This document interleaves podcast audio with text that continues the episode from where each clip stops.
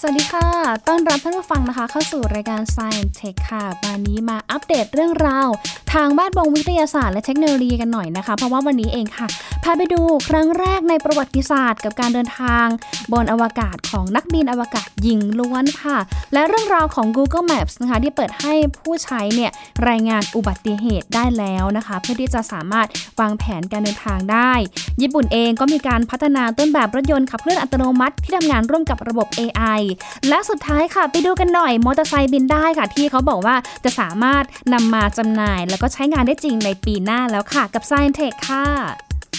โ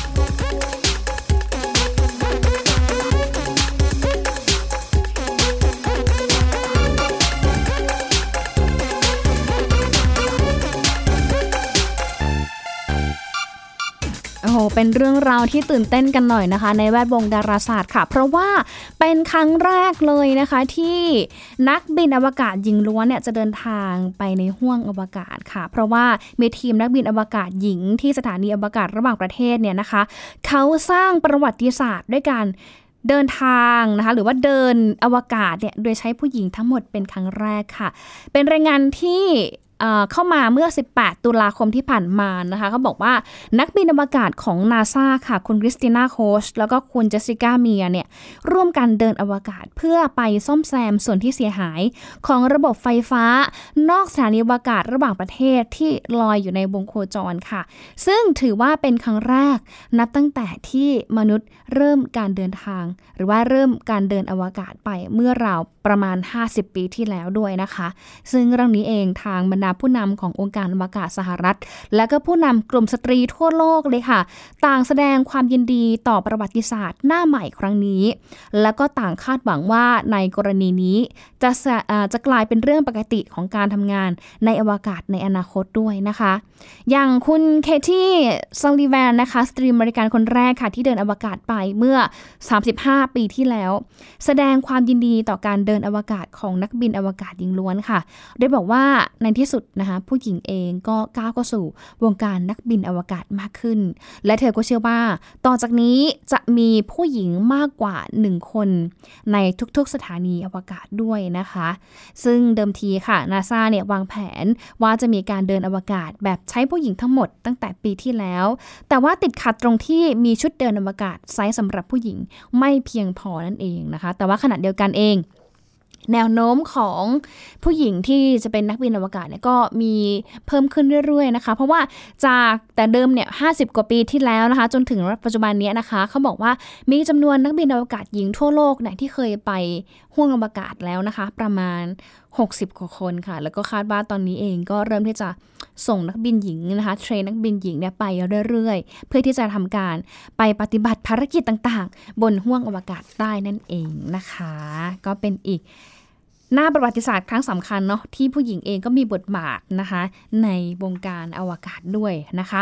ไปดูเรื่องราวทางเทคโนโลยีกันหน่อยค่ะ เขาบอกว่า Google Maps นะคะ เตรียมให้กับผู้ใช้งานเนี่ยได้มีโอกาสรายงานอุบัติเหตุที่เกิดขึ้นได้แล้วนะคะ เพราะว่าตอนนี้เองค่ะ มีผู้คนจำนวนมากเลยนะคะ ใช้ Google Maps บน iPhone แทนที่จะใช้ Apple Maps เพื่อวางแผนเส้นทางการเดินทางในแต่ละวันค่ะ เพราะว่า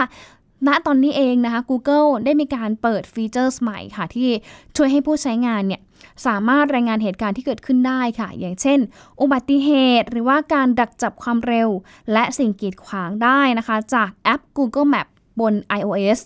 ซึ่ง Google ค่ะ ได้ปล่อยฟีเจอร์นี้บน Android ตั้งแต่ต้นปีที่ผ่านมา แล้วก็ครั้งนี้เองเป็นครั้งแรกนะคะ ที่ผู้ใช้ iPhone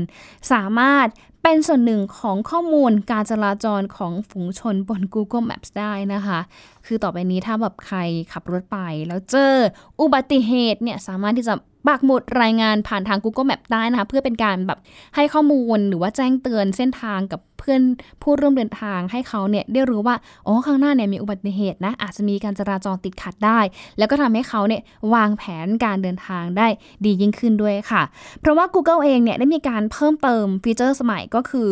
ให้ผู้ใช้นะคะสามารถที่จะรายงานได้มากถึง 4 สถานการณ์เลยนะคะ ก็คือ นึ่งเลยถ้าไปเจอแบบว่าการก่อสร้าง หรือการปิดเลนถนน รถเสียแล้วก็ของหรือว่าวัตถุบนถนนนะคะอย่างเช่น พวกกิ่งไม้เฟอร์นิเจอร์สิ่งของต่างๆที่ร่วงหล่นลงมาจากรถบรรทุกเนี่ยนะคะ ก็สามารถที่จะรายงาน เกี่ยวกับเรื่องอุบัติเหตุ หรือว่ารายงานการจราจรได้ค่ะ เพื่อที่จะให้ผู้ใช้งาน Google Maps คนอื่นเนี่ยทราบถึงสาเหตุของการจราจรที่ติดขัด แล้วก็สามารถที่จะวางแผนการเดินทางได้ด้วยนะคะว่า เอ๊ะ เส้นนี้มันติดแล้วเนี่ยมันติดเพราะอะไร มันมีแนวโน้มที่จะคลี่คลายได้เร็วหรือไม่ ก็เป็นอีกส่วนหนึ่งของการประกอบการตัดสินใจของการเดินทางด้วยนั่นเองนะคะ ซึ่ง Google เองค่ะก็ใช้ข้อมูลที่ผู้ใช้งานส่งเนี่ยมารวมกับข้อมูลความเร็วของการจราจรและก็ข้อมูลอื่นนะคะ เพื่อที่จะกำหนดออกมาว่า เอ๊ะเส้นทางไหน การจราจรในเวลานั้นเนี่ยติดขัดมากน้อยแค่ไหน แล้วก็แจ้งกับผู้ใช้งานเส้นทางอื่นให้ทราบต่อไปด้วยค่ะ ซึ่งผู้ใช้งานเองนะคะต้องมีการอัปเดตแอปของ Google Maps ก่อนนะคะ แต่ว่าสำหรับ iPhone ค่ะเขาบอกว่าต้องให้เป็นเวอร์ชัน5.29 หรือว่าสูงขึ้นไปกว่านี้ก่อนนะคะ จึงสามารถที่จะใช้ ข้อมูลจาก Google Maps ดูอุบัติเหตุได้นะคะ แล้วก็สำหรับ Android เนี่ยเขาบอกว่าก็ต้องมีการอัปเดตเป็นเวอร์ชัน10.27.2 หรือว่าเวอร์ชันที่สูงขึ้นไปด้วยนะคะ เพื่อที่จะสามารถใช้งานกับ ฟีเจอร์ของ Google Map นี้ได้อีกด้วยนะคะเดี๋ยวแบบจัดรายการเสร็จเดี๋ยวลองเปิดดูซิ ว่าเราสามารถที่จะแบบว่าใช้ทั้ง Android แล้วก็ iOS ได้มากน้อยแล้วก็ได้คล่องแคล่วแค่ไหนนะคะ เพราะว่าอย่างที่ดูดูไปก็คือเวลาที่เราจะเดินทางแหละนะคะ หลายท่านก็อาจจะแบบมีการเปิด Google ก่อนนะ แต่ถ้ามีการรายงานข้อมูลของอุบัติเหตุเกิดขึ้น ก็อาจจะแบบ ง่ายต่อการแบบตัดสินใจที่จะใช้เส้นทางได้มากขึ้นด้วยนั่นเองนะคะอ่ายังอยู่ที่เรื่องของการจราจรค่ะแต่ว่าเป็นเรื่องของความล้ำหน้าของรถยนต์ที่ขับเคลื่อนอัตโนมัตินะคะที่ทำงานร่วมกับระบบ AI หรือว่าปัญญาประดิษฐ์ค่ะ เพราะว่าบริษัทเอกชนญี่ปุ่นนะคะพัฒนาต้นแบบรถยนต์รุ่น LQ สามารถที่จะขับเคลื่อนอัตโนมัติได้นะคะ ร่วมกับระบบปัญญาประดิษฐ์นะคะ อย่างเช่นระบบ U นะคะที่ เชื่อมต่อกับผู้ขับเข้ากับรถยนต์ขับเคลื่อนอัตโนมัติค่ะ เพราะรถยนต์เองเนี่ยก็เป็นเหมือนผู้ช่วยนะที่ทำตามคำสั่งของผู้ขับขี่ ซึ่งเป็นเทรนหรือว่าเป็นแนวโน้มของเทคโนโลยีรถยนต์ในโลกอนาคตค่ะ ที่จะเปลี่ยนระบบขับเคลื่อนอัตโนมัตินะคะใช้ระบบปัญญาประดิษฐ์หรือว่า AI มากขึ้นด้วยค่ะ ที่สำคัญเลยก็คือเชื้อเพลิงนะคะ จากที่ใช้น้ำมันเนี่ยนะคะ ตอนนี้ก็มีการใช้พลังงานไฟฟ้าเพื่อที่จะให้ รถยนต์เนี่ยนะคะ ปล่อยมลภาวะให้น้อยที่สุด แล้วก็เป็นการใช้พลังงานที่เป็นมิตรต่อสิ่งแวดล้อมด้วยนั่นเองค่ะสำหรับเจ้ารถยนต์กับเครื่องอัตโนมัติ LQ นะคะ ถูกพัฒนามาจากต้นแบบรถยนต์ Concept i ค่ะ เปิดตัวในช่วงปี 2017 ภายใต้แนวคิด Learn Grow Love นะคะ ก่อนที่จะถูกพัฒนามาเป็นรุ่น LQ ในยุคปัจจุบันนะคะ ซึ่งตัวต้นแบบรถยนต์รุ่นนี้ค่ะ อยู่ในกลุ่มของรถยนต์ขับเคลื่อนอัตโนมัติเซลล์เลเวล4นะคะ ที่สามารถตัดสินใจเลือกเส้นทางด้วยตัวเอง โดยที่ รถยนต์คันนี้นะ ไม่จำเป็นต้องใช้มนุษย์หรือว่าถามคนขับก่อนเลยว่า เอ๊ะ เราจะไปเส้นทางไหนนะคะ แต่ว่าเขาเนี่ยจะเลือกเองอัตโนมัติ แล้วก็มีการควบคุมการทำงานของพวงมาลัยรถ โดยการใช้ระบบขับเคลื่อนไฟฟ้า มาตรฐาน SAE นะคะ ที่ถูกกำหนดขึ้น โดยสมาคมวิศวกรยานยนต์นานาชาติ หรือว่า Society of Automotive Engineers International ค่ะ เพื่อที่จะจัดลำดับมาตรฐานรถยนต์ ขับเคลื่อนอัตโนมัติเป็นระบบต่างๆ นั่นเองนะคะ ซึ่งตัวระบบควบคุมรถยนต์เนี่ยเป็นการทำงานร่วมกัน ระหว่างระบบขับเคลื่อนอัตโนมัติ และก็ระบบปัญญาประดิษฐ์ UI นะคะหรือว่า UI นะคะ โดยระบบปัญญาประดิษฐ์เนี่ยก็จะทำหน้าที่ประเมินเส้นทางค่ะ รวมถึงการดูเรื่องของระบบความปลอดภัยต่างๆ ด้วยนะคะ หรือแม้แต่กระทั่งการ ควบคุมนะคะ ระบบสัญญาณไฟต่างๆ รอบตัวรถ เพื่อที่จะรับประกันความปลอดภัยให้กับผู้ขับขี่ รวมไปถึงป้องกันอุบัติเหตุที่อาจจะเกิดขึ้นได้ตลอดเวลา คือเรียกได้ว่า นอกจากจะพัฒนาให้มีการขับเคลื่อนอัตโนมัติ เลือกเส้นทางนะคะโดยสามารถที่จะตัดสินใจเองได้ โดยที่ไม่ผ่านการถามคนขับนะคะ ก็คือแบบช่วยคนขับแบบ ตัดสินใจเองได้เลยนะคะ ก็ต้องดูในเรื่องของอุบัติเหตุด้วยว่า เอ๊ะ ระบบต่างๆ ของมันเนี่ยสามารถจะทำงานได้ตามมาตรฐานหรือเปล่านะ เพื่อป้องกันไม่ให้เกิดอุบัติเหตุที่เกิดขึ้นนั่นเองนะคะ ซึ่งต้นแบบของรถยนต์ขับเคลื่อนอัตโนมัติ LQ เนี่ยเขาบอกว่ามีการติดตั้งหน้าจอแสดงผลข้อมูลที่สำคัญ ทั้งภายนอกแล้วก็ภายในตัวรถค่ะ โดยผู้พัฒนาต้นแบบรถยนต์รุ่นนี้เขาใส่ใจรายละเอียดมาก ถึงขนาดพัฒนาระบบเก้าอี้นั่งคนขับ ให้สามารถปรับความนุ่มของเก้าอี้ ให้สัมพันธ์กับจังหวะการหายใจของผู้ใช้งาน โอ้โห เพื่ออะไรเขาบอกว่าเพื่อให้ผู้ขับขี่เองนะคะ สามารถที่จะแบบรู้สึกผ่อนคลายได้มากที่สุดในระหว่างที่เขานั่งในรถยนต์อัตโนมัตินะคะ แล้วก็ผู้ขับขี่เองเนี่ยก็ยังสามารถที่จะสั่งการระบบต่างๆ ด้วยเสียงพูดหรือว่าการพูดคุยกับระบบปัญญาประดิษฐ์ ได้ตลอดเส้นทางด้วยนะคะ คือแบบนั่งไปด้วยไม่เหงาไปด้วย เพราะว่าแบบมีการพูดคุยกับรถนั่นเองนะคะ ซึ่งบริษัทเอกชนญี่ปุ่น ผู้พัฒนาต้นแบบรถยนต์ LQ คันนี้ค่ะ เขาก็มีการระดมกำลังนะคะ ระดมแนวคิดของวิศวกรเนี่ยมากกว่า 400 ชีวิตค่ะในการที่จะแบบไปวิจัยแล้วก็พัฒนาต้นแบบรถยนต์รุ่นนี้ขึ้นมา แล้วก็เตรียมเปิดให้ผู้สนใจนะคะ สามารถไปชมต้นแบบรถยนต์รุ่นนี้ได้ในงานโตเกียวมอเตอร์โชว์ในปี 2019 ค่ะ ที่จัดขึ้นในระหว่างวันที่ 24 ตุลาคมหรือว่าวันนี้นะคะ เรื่อยไปค่ะจนถึงวันที่ 4 พฤศจิกายนนี้นะคะ แล้วก็จะเปิดให้ผู้สนใจค่ะ สามารถทดลองขับได้ในช่วงเดือน มิถุนายนถึงเดือนกันยายนในช่วงปีหน้าด้วยท่านเองนะคะ ถ้าไหนสนใจก็สามารถที่จะไปร่วมงานหรือว่าติดตามข่าวได้ค่ะแฮชแท็กนะคะโตเกียวมอเตอร์โชว์ 2019 ด้วยนะคะ ก็จะเห็นรถแบบล้ำๆแปลกๆ ในอนาคต แล้วก็คาดการว่าน่าจะสามารถเอามาใช้ได้จริงในเร็วๆนี้ค่ะ อย่างเช่นช่น รถมอเตอร์ไซค์บินได้นะคะ ที่เขาคาดการว่าเนี่ยแหละจะเป็นอีกรูปแบบการเดินทางใหม่อีกรูปแบบหนึ่งที่จะเอามาใช้งานได้จริง ๆ ในปีหน้าค่ะ เพราะว่ามีอีกบริษัทหนึ่งที่เขานำมาแสดงในงานนี้นะคะ เอารถมอเตอร์ไซค์บินได้มาโชว์นะคะ โอ้โห ท่านผู้ฟังคะถ้าแบบ ถ้าฟังอย่างเงี้ยเราอาจจะแบบว่าไม่เห็นภาพ ให้ทุกท่านผู้ฟังเนี่ยลองไปเสิร์ชใน YouTube หรือว่าใน Google ดูนะคะ มอเตอร์ไซค์บินได้ในงานโตเกียวมอเตอร์โชว์ญี่ปุ่นค่ะ จะเห็นได้เลยว่า โอ้โห แบบดีไซน์คือล้ำมากเลยนะคะ เพราะว่าอย่างที่บอกไปนะคะว่าการจัดงานมอเตอร์โชว์ในปีนี้เนี่ยเขาจัดขึ้นในธีม เปิดโลกอนาคต หรือว่า Open Future ค่ะโดยหนึ่งในไฮไลท์ของงานเลยนะคะ ก็คือมอเตอร์ไซค์บินได้นะคะ ที่พัฒนาโดยสตาร์ทอัพของญี่ปุ่นค่ะ โดยทางผู้ผลิตเนี่ยเขาบอกว่าจุดประสงค์ของการพัฒนายานยนต์บินได้ของบริษัทเนี่ยก็คือ อยากจะเอาเจ้ามอเตอร์ไซค์บินได้ตัวนี้ไปให้บริการฉุกเฉินต่างๆนะคะ รวมไปถึงการช่วยเหลือผู้คนที่ได้รับผลกระทบจากภัยพิบัติทางธรรมชาติด้วยนะคะ นอกจากนี้เองค่ะเขาก็ยังมีแผนที่จะเปิดจองมอเตอร์ไซค์บินได้ภายในปีนี้ ก่อนที่จะเริ่มจำหน่ายจริงในปีหน้าด้วยนะคะ นอกจากมอเตอร์ไซค์บินได้แล้วค่ะ ก็บอกว่ามีรถยนต์อัตโนมัตินะคะ ที่จะแบบสื่อสารได้มากขึ้นนะคะ ก็คือ AI อย่างที่รายงานไปค่ะ มีหลายค่ายเลยนะคะ ก็สามารถที่จะไปชมกันได้เนาะตั้งแต่วันนี้ค่ะเรื่อยไปจนถึงวันที่ 4 พฤศจิกายนนี้นะคะ ที่ศูนย์แสดงสินค้าในย่านโอไดบะของกรุงโตเกียวนั่นเองนะคะ ไปญี่ปุ่นแล้วก็จะเห็นอะไรที่ล้ำๆมากมายเนี่ยนะคะ แล้วก็แบบปีหน้านะ มีโอลิมปิกใช่ไหมคะโตเกียว 2020 ก็จะเห็นในเรื่องของหุ่นยนต์นะคะ หุ่นยนต์ประเภทต่างๆ ด้วยนะคะว่า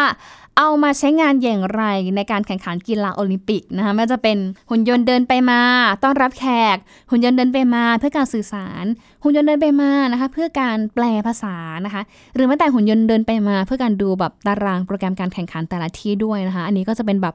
อีกเทคโนโลยีหนึ่งที่สุดล้ำของญี่ปุ่นที่ทางเจ้าภาพเองเนี่ยเขาพยายามที่จะนำมาผสมผสานแล้วก็ใช้ในการอำนวยความสะดวกให้กับทั้งนักกีฬา แล้วก็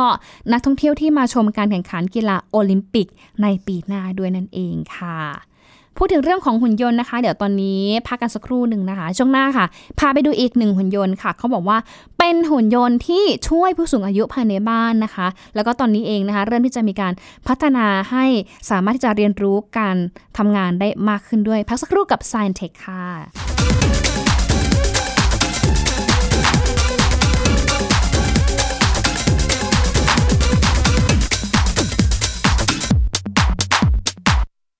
อยู่ที่ไหนก็ติดตามเราได้ทุกที่ ผ่านช่องทางออนไลน์ จากไทย PBS Digital Radio ทั้ง Facebook Twitter Instagram และ YouTube search คำว่าไทย PBS Radio แล้วกดไลค์หรือ Subscribe แล้วคอยแชร์ กับ content ดี ๆ ที่ไม่อยากให้คุณพลาดอ้อเรามีให้คุณฟังผ่านพอดแคสต์แล้วนะ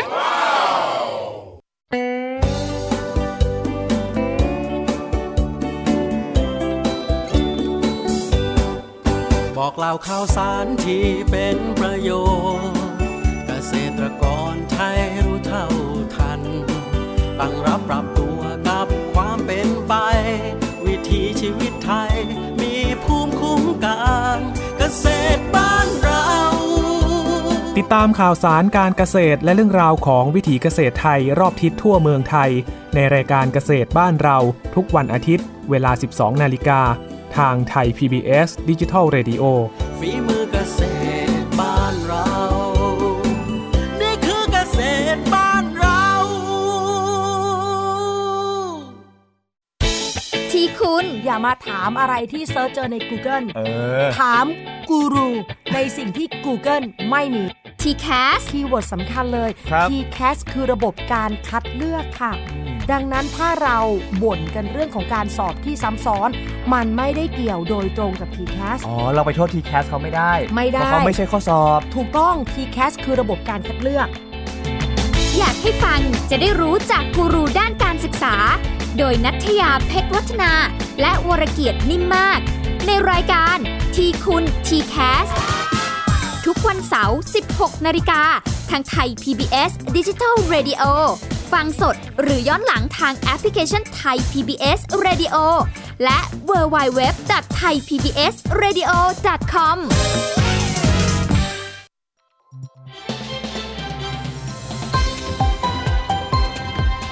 คุณกำลังรับฟังไทย PBS ดิจิทัล Radio วิทยุข่าวสารสาระ เพื่อสาธารณะและสังคม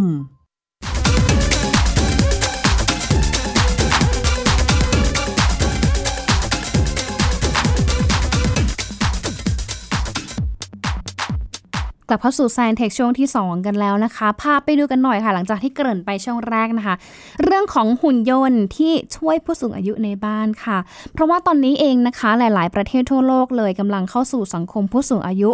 ทำให้สถาบันวิจัยแห่งโตโยต้าได้พัฒนาหุ่นยนต์ ผู้ช่วยผู้สูงอายุภายในบ้านค่ะ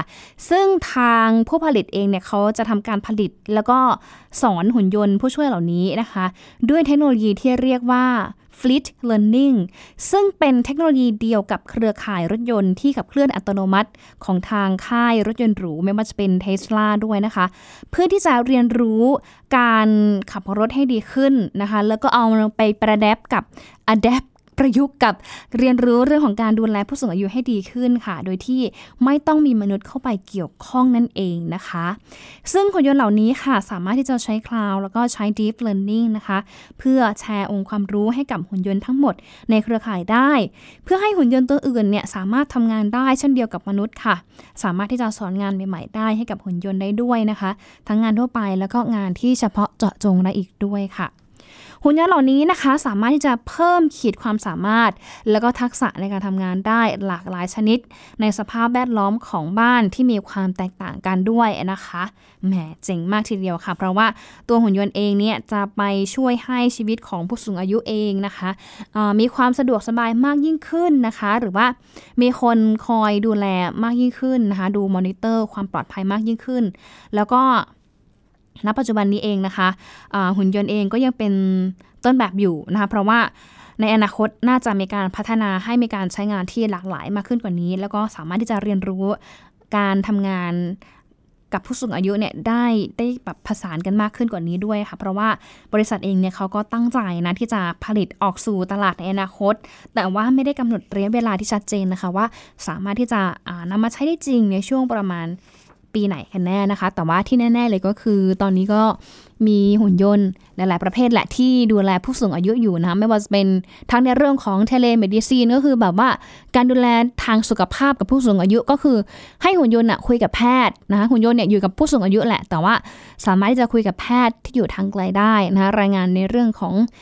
สุขภาพผู้สูงอายุอะไม่ว่าจะเป็นเรื่องของ vital signs นะคะคือสัญญาณชีพหัวใจนะคะเต้นเท่าไหร่นะคะการหายใจเป็นยังไงบ้าง หรือความดันเป็นยังไงบ้าง หรือแม้แต่การเตือนในเรื่องของการกินยานะคะเป็นเพื่อนก็ได้คุยกับผู้สูงอายุก็ได้นะคะเล่านิทานหรือว่าให้ร้องเพลง หรือให้เล่นเกมต่างๆ ที่เกี่ยวข้องกับการฝึกการทำงานของสมอง ฝึกการทำงานของกล้ามเนื้อ และที่สำคัญเลยก็คือ ให้ลูกหลานสามารถที่จะติดต่อ กับทางผู้สูงอายุผ่านทางหุ่นยนต์ได้ก็คือ โทรเข้าเครื่องหุ่นยนต์นี่แหละนะคะแล้วหุ่นยนต์เองก็จะแสดงเป็นจอภาพแล้วก็เสียง ให้ผู้สูงอายุกับลูกหลานเนี่ยสามารถที่จะคุยกันได้นั่นเองนะคะเอาละค่ะจากเรื่องของหุ่นยนต์ผู้สูงอายุนะคะไปดูมิติใหม่ของการช้อปปิ้งกันดีกว่าค่ะท่านผู้ฟังค่ะเพราะว่าตอนนี้เองนะคะเขามีกระจกอัจฉริยะค่ะ ที่จะช่วยทำให้ การช้อปปิ้งของท่านเนี่ยนะคะ ดูมีสีสันดูแบบมีชีวิตชีวามากขึ้นค่ะ เพราะว่าในขณะที่การช้อปปิ้งในโลกออนไลน์เนี่ยกำลังที่จะแบบได้รับความนิยมมากขึ้นเรื่อยๆนะคะ ร้านขายสินค้าต่างๆ เองก็ต้องพยายามปรับตัวกันหน่อยค่ะ เพื่อความอยู่รอดเช่นกันค่ะรวมไปถึงการนำเอาเทคโนโลยีใหม่ ๆ เข้ามา เพื่อช่วยดึงดูดลูกค้าให้เดินเข้าร้านนะคะ อย่างเช่น เทคโนโลยีตัวนี้ค่ะ ที่เรียกว่ากระจกอัจฉริยะนะคะ เพราะว่าคนที่ออกแบบเนี่ยนะคะเขาเนี่ยทำขึ้นมาเพื่ออยากจะให้ลูกค้าได้เห็นตัวเอง ผ่านกระจกในมุมมองแบบดิจิทัลว่า ชุดใหม่ที่ลูกค้าต้องการนั้นเนี่ยเมื่อแบบลูกค้าใส่เข้าไปแล้วเนี่ยจะดูดีแค่ไหนนะคะ คุณซันบาดอร์นิชีเบลคอฟสกี้ค่ะ เป็นนักออกแบบเองนะคะ แล้วก็เป็นเจ้าของธุรกิจชาวอิตาเลียนนะคะ บอกว่าที่เอากระจกตัวนี้เข้ามาเนี่ยนะคะ เพื่อที่จะให้ลูกค้าเขาแบบมาดูแหละว่า เอ๊ะ ถ้าใส่ชุดนี้แล้วจะดูสวยไหม จะดูหล่อไหม จะดูดีมากขึ้นแค่ไหน เหมาะสมด้วยหรือเปล่า ใส่ชุดแบบนี้นะคะ รวมไปถึงยังสามารถที่จะเปลี่ยนสีชุดนั้นผ่านจอสมาร์ทโฟนก็คือจอกระจกได้อีกด้วยนะคะ เพราะว่านอกจาก จะมีกระจกอัจฉริยะหรือว่า smart mirror แล้วนะคะ เขายังสามารถที่จะนำกระจกตัวนี้นะคะ ไป adapt ใช้กับเคาน์เตอร์เครื่องสำอางได้อีกด้วยนะคะ หรือแม้แต่เคาน์เตอร์เครื่องประดับด้วยนะคะ เพราะว่าอะนอกจากจะแบบว่าอะสวมชุดได้แล้วนะคะ ทั้งหมดไปดูว่าแต่งหน้าแบบไหนถึงจะแบบเหมาะนะคะหรืออ่าสามารถที่จะแบบ ใช้ประโยชน์จากตัว mirror เนี่ยแหละนะคะตัวกระจกเนี่ยแหละค่ะ โดยที่แบบไม่ต้องไปแบบล้างเครื่องสำอางใหม่ใช่ไหมคะหรือว่าบางท่านเนี่ยแบบอยากจะลองลิปสติกหรือว่าลองแบบ eye shadow อะไรอย่างเงี้ยแต่พอเอ้ยทากับของจริงเข้าไปมันอาจจะแบบไม่เข้าอยากจะล้างแต่ปรากฏว่า เอ้ยเราก็ทามาก่อนจากบ้านอยู่แล้วก่อนหน้านี้นะคะก็เลยทำให้แบบไม่มั่นใจ สุดท้ายก็เนี่ยแหละแก้ปัญหาด้วยการใช้กระจกอัจฉริยะเนี่ยแหละมาช่วยในการ อะลองกันหน่อยว่า ถ้าลองลิปสีนี้หรือว่าอายแชโดว์แบบนี้นะคะ มันจะเข้ากับหน้าเราหรือเปล่าโดยที่เราไม่ต้องไปล้างเครื่องสำอางนะคะ หรือแม้แต่ต่างหูเครื่องประดับสร้อยต่างๆเองนะคะก็ไม่ต้องแบบเสียเวลาไปลองอะไรอย่างเงี้ยค่ะ ก็คือนี่แหละลองกับสมาร์ทโฟนเลยคือแบบภาพมันจะเด้งมาเลยว่า เอ้ยถ้าเราใส่ต่างหูคู่นี้ที่หูเราอย่างเงี้ยมันจะเข้ากันหรือเปล่านะคะ ซึ่งลูกค้าเองเนี่ยก็อย่างที่บอกไปก็คือไม่จำเป็นต้องแบบเป็นลองสวมเครื่องประดับหรือว่าลองใช้สินค้านั้นจริง ๆ ด้วยนะคะ ก็ถือว่าเป็นแบบ เหมือนอีกกิมมิกใหม่นะที่ร้านค้าต่างๆ พยายามที่จะงัดเอามาใช้ค่ะหลังจากที่เขาบอกว่าร้านค้าที่เป็นร้านทั่วไปนะคะสูญเสียลูกค้าจำนวนมากค่ะหลังจากที่มีการ shopping online เข้ามาในช่วงหลายปีที่ผ่านมานะ ถือว่าเป็นแบบว่าอีกกิมมิกหนึ่งที่น่าสนใจเหมือนกันนะคะ กับเรื่องของการนำกระจกนะคะ มาทดลองใช้ด้วยนะคะ เพราะว่า หลาย ๆ ท่านเองเวลาที่แบบไปห้างไงแบบเดินดูเสื้อผ้านู่นนี่นั่นต่าง ๆ นะ อยากจะลองนะ แต่ปรากฏว่าที่ตัวเองใส่มาเนี่ยมันก็ถอดยากอยู่แล้วนะคะ แล้วตัวเสื้อผ้าที่จะลองเนี่ยมันก็แบบต้องใส่ยากอีกนะคะ อาจจะต้องใช้เวลานานหรือบางทีเหนื่อยไงเหนื่อยแบบต้องใส่ต้องถอดตลอดเวลาอะปรากฏว่านี่แหละ มีกระจกอัจฉริยะเนี่ยแหละค่ะมาช่วยทุ่นแรงทุ่นเวลาหน่อยนะคะว่าเอ้ยไม่จำเป็นต้องแบบไปลองของจริงแค่เปลี่ยน รูปแบบเสื้อผ้าหรือว่าเปลี่ยนแบบเสื้อผ้า เข้ากับตัวเราแค่นี้แป๊บเดียวนะคะ ก็สามารถทำให้เราเอ้รู้ได้ว่าชุดเหล่านี้เวลาเราใส่แล้วเนี่ยมันจะออกมาเป็นยังไง ดูดีหรือเปล่าหรือว่าเหมาะสมกับตัวเราด้วยหรือเปล่านะคะก็ถือว่าเป็นอีกกิมมิกหนึ่งเนาะมิติใหม่ของการช้อปปิ้งโดยที่แบบไม่ต้องเหนื่อยกับการเป็นเลือกเสื้อผ้าลองในห้องนั่นเองนะคะ เป็นเรื่องราวน่ารักน่ารักค่ะเพราะว่าก่อนหน้านี้เองก็มีกระจกอัจฉริยะเหมือนกันนะคะ ที่แบบว่าเอามาลองใช้แต่แบบตอนนั้นคือ หลายปีมาแล้วไงอาจจะยังไม่เป็นที่นิยมมาแต่ว่าตอนนี้นะคะสามารถที่จะแบบเอามาใช้ได้จริงแล้วแหละ แล้วก็เริ่มเห็นร้านค้าบางร้านเนี่ยพัฒนากิมมิคของตัวเอง โดยการใช้เทคโนโลยีนี่แหละเข้ามาช่วยในการขาย เพื่อดึงดูดลูกค้าให้ เข้าร้านมากขึ้นนะคะก็ถือว่าเป็นการปรับตัวในช่วง digital disruption ในวงการการค้าแล้วก็การช้อปปิ้งด้วยนั่นเองนะคะ และทั้งหมดนี้ค่ะคือ Science Tech นะคะ ขอบคุณทุกท่านเลยค่ะที่ฟังแต่ต้นรายการที่ผ่านมานะคะ วันนี้เป็นสุกแล้วนะคะ ไม่แน่ใจว่าบางแผนเดินทางไปเที่ยวที่ไหนกันหรือเปล่านะคะ ก็ถ้าเดินทางไปไหนก็ขอให้เที่ยวอย่างสนุกเดินทางปลอดภัยกันด้วยนะคะ ช่วงนี้จริงและ Science Tech ลาท่านผู้ฟังไปก่อนค่ะ สวัสดีค่ะ